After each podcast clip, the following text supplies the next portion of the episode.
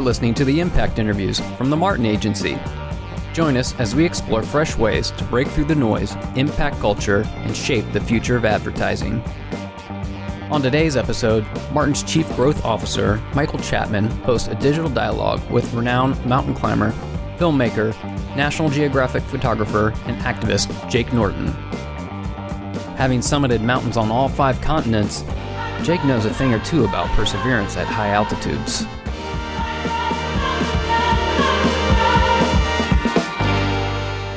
Today we're talking to Jake Norton. You know, if you go read about Jake, you will see that he is a mountain climber, an author, a filmmaker, an environmentalist, a UN ambassador, a guide. Um, and I can tell you after just hearing um, an hour of him speaking um, about his experiences that he is truly an, an, inspiration. And so, first, I was just wanted to say, Jake, thank you so much for for talking to the agency because it was um, it really was, as Kristen said, like going to church. I feel re- renewed and, and, and invigorated. Uh, well, thank you. Uh, you know, for me, it's such an honor. You know, climbing mountains is really, you know, there, there's a, a, great book about climbing called Conquistadors Useless, um, which is a very title. You know, it's it's one of the more selfish, self-absorbed endeavors, and so for me to have the opportunity to take something that selfish and hopefully turn it around and use stories to illustrate the challenges we all face and and share it and make it a little less self selfish is uh, is such an honor to me. So thanks to you all for the opportunity. You know, one of the things that you, you talked about that struck me the most was um, the power of why right? As a real, you know, talking about this So It's funny that you got. I felt you're a series of contradictions, by the way, because which is awesome, because you and say like, hey, it's a selfish, self selfish act, but then it felt like when you talked about if you can understand your why as a person, as a climber, as an industry, as a business, you can achieve much more, and it doesn't quite feel as selfish because you you sort of know something much bigger than yourself and, and why you're doing it. So, can you talk a little bit about um, the power of why and, and how it's driven you and everything you've done?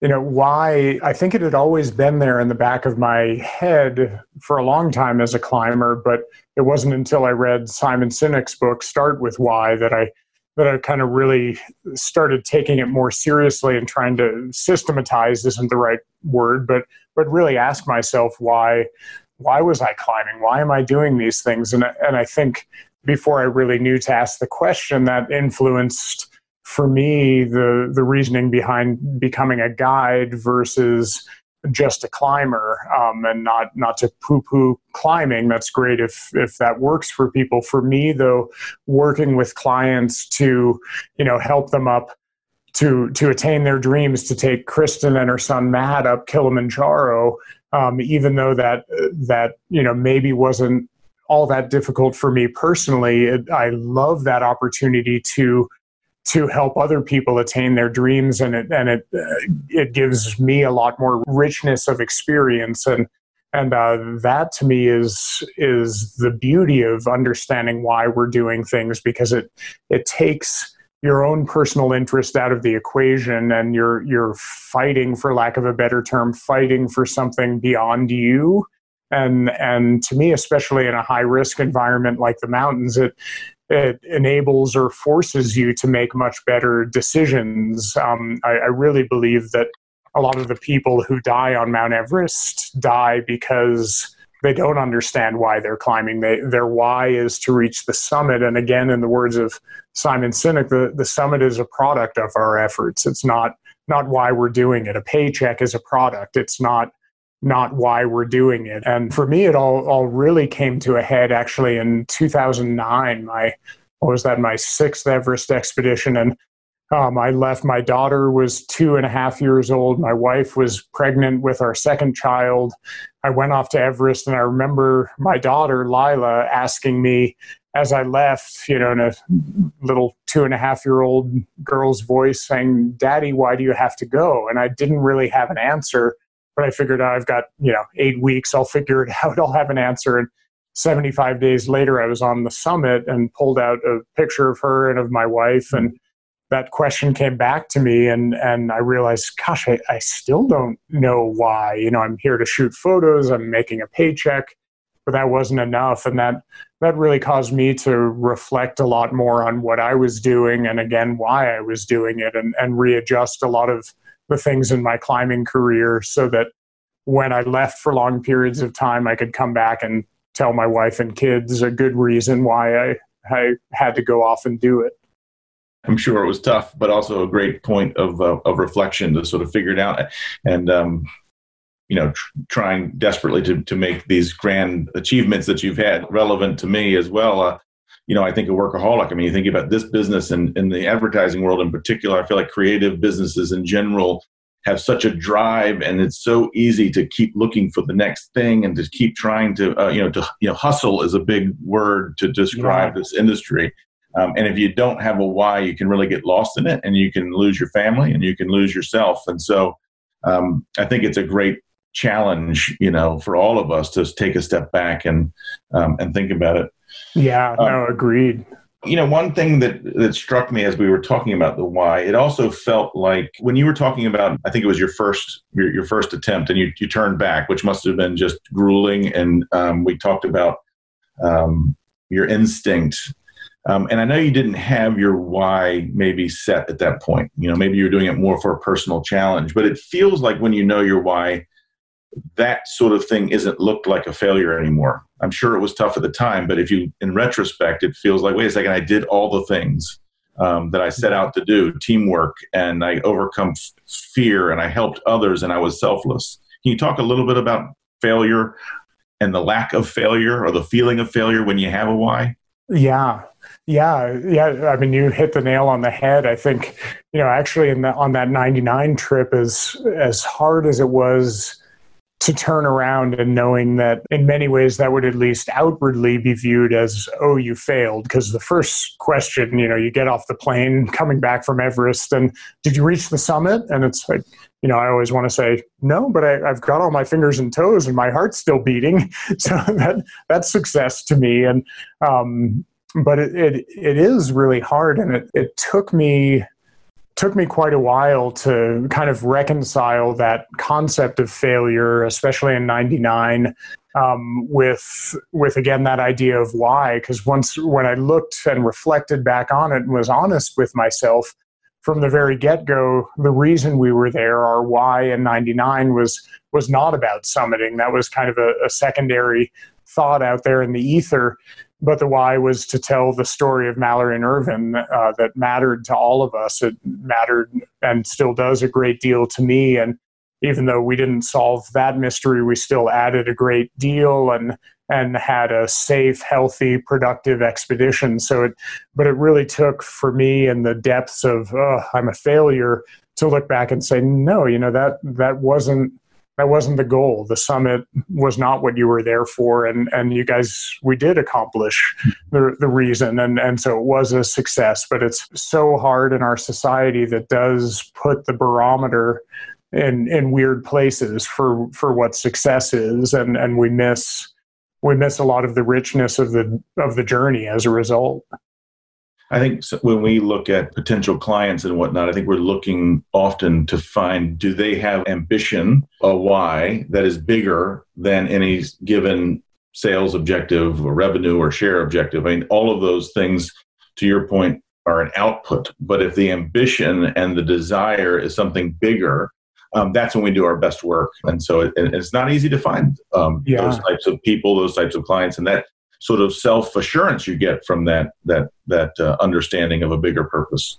Yeah, yeah, I'd imagine for you creating campaigns and content that's yeah when there's something beyond widget X, Y, or Z that you can dig into that, yeah, like you said, that that brings out the richness and all right, here's here's a story to tell rather than just a, a sales objective. And not that those aren't important, but the story I, would imagine too with with the end consumer too, the story is what people latch on to more than the product. I would think. Yeah, I think in just what you were saying, which is if you were just to stand up there for the past hour and say, "Here was one of my eight times climbing Everest. Here's what I did on this summit. This is what I did here," it would have been really boring, um, to yeah. be honest, and it wouldn't yeah. have been very fulfilling for you. And so, as a consumer of what you said, it was a very involved story um, because I think there were places in it where, I could see myself. Speaking of which, so you know, you have all these great accomplishments, but I think one of the things that got me uh, the most excited, and you actually didn't touch on this much, is is your your your expertise at narrative storytelling and doc, being a documentarian. And um, can you talk a little bit about how storytelling plays a role in what you do? Yeah, yeah. You know, for me, I mean, story, the reason I got into climbing in the first place was the richness of the historical narrative around it. You know, these characters, be them imperfect people as we all are, they, you know, there was just this richness of the story of Mallory and Irvine, you know, and, and their teammates in the 1920s sailing across, you know, from London to India, taking a train up through India and then trekking for five weeks across the plateau to get to the mountain and and then walking up it in tweed coats. I mean that that to me that's the the beauty of these experiences. It's not in the in the heroism it's in in the story and the journey and and I've always loved that about the places I've been fortunate enough to go to and the the mountains I've been able to climb, either to the top or not, where there is this, you know, if, if you allow yourself, again, back to that, that idea of why you're there in the first place, if your why is about the process, about the journey, then you're far more apt to look around the corner and see that little village that everyone else walked by, or the old grandmother spinning a prayer wheel, or whatever it may be. And these, and, and that to me, I'll take that over a summit any day because it's just that richness of experience that connects us to our environments, to our world, to our shared humanity, and and I love digging into that and trying to trying to extract it from the landscape. But then you, you also have to tell it, right? So there's got to be power in the telling, or there's got to be some sort of value in the telling. And and so where where do you see the value in taking some of these things and exposing them to other people? And and you do a really good job of actually making the, I think the consumer of your content and uh, certainly me feel like wow this is more than just a grueling climb this is an exploration of a rich tapestry of everything that you've been through yeah, and I, I, love the motto that you all have this idea of fighting invisibility. I mean, I think that's you know we've got it in, in multiple realms. And that's what i love as as a storyteller trying to you know take everest as as an example the 900 pound gorilla. You know everyone the visible part of Everest is, you know, a bunch of a big mountain, a bunch of trash, and a bunch of dead bodies, and and and that's the narrative that gets told. That's very visible, but there's this whole invisible side of of the beauty of the selflessness of people, you know, rescuing one another and helping one another. Of of the Sherpa and the other Nepali tribes who work on the mountain, who are you know the most gifted athletes and human beings and they're courteous and kind and humble and yet you know the the record now is 23 summits of mount everest by the strongest sherpa out there and um, so those are the the invisible stories that i love trying to bring out to the forefront and and say there's a lot more than just a big snowy peak that happens to have the highest patch of snow in the world. I was reading in a an outside magazine article you know and you were talking a little bit about your challenge 21 project and yeah. and so storytelling i think as well being good at it means that you impact a lot of people. And one of the things you said is you know is that part of your why is is making an impact. So it's not just about the selfless climb and the selfless achievement. It is really about you know can i use some of these talents to share and therefore make impact in the world? You know we wake up every single day, come into the office, or these days, you know, into working from home, and are trying very hard to impact people in a way that maybe they haven't before, or expose them to something that makes disrupts their current behavior. To your point, fights invisibility for our clients and for our teams. What talk a little bit about the power of story to impact the world and um, how you bring that to people in a way that that isn't just about the narrative but literally about changing behavior yeah after that 2009 expedition that i mentioned about my daughter and and kind of forcing me to reprocess why i was doing these things because i think it had transitioned for me my climbing into into a paycheck procedure you know where i, I did it because I needed to, you know, and my creativity was going down, everything, uh, and I couldn't answer my daughter as to why I was going away. So, so that forced me to really say, all right, how how do I keep what I've already built and and repurpose it in a way that can have some positive impact, answer that question why, and still, you know, still keep me going forward. And uh, and for me, that came with all right, you know, climbing is a very visible thing. It's it's something that pulls people in, uh, be it Everest or the Ruwenzori or Antarctica. It's it's dramatic. It's dynamic. There's risk, and yet what I figured is all right. I can I can use climbing as a vehicle to pull people in and then say, you know what, this really isn't that important. Now that I've got your attention, look at this. This is far more important. Let's look down in the valleys at the people who are living down there and tell some of their stories. And my wife uh, had been for a decade and a half working in the field of water and sanitation, so I got to know that story very well and and really was you know very focused on that on the very pressing need for uh, you know to get 800 million people around the world access to to safe water and and adequate sanitation. And so I started using climbing as as a vehicle to tell that story and really open people's eyes to what we are so fortunate in the developed western world to not have to think about that you know that is that next glass of water filled with somebody else's or our own feces or other diseases and issues and and that to me is has just been such a, a wonderful way of of working on and telling stories and and making hopefully making the invisible visible to to one degree or another. And and selfishly giving me uh, an answer to that question why and and some uh, some reason for going away on crazy expeditions. To sort of wrap it up but in a future forward way. What's the next story you want to tell?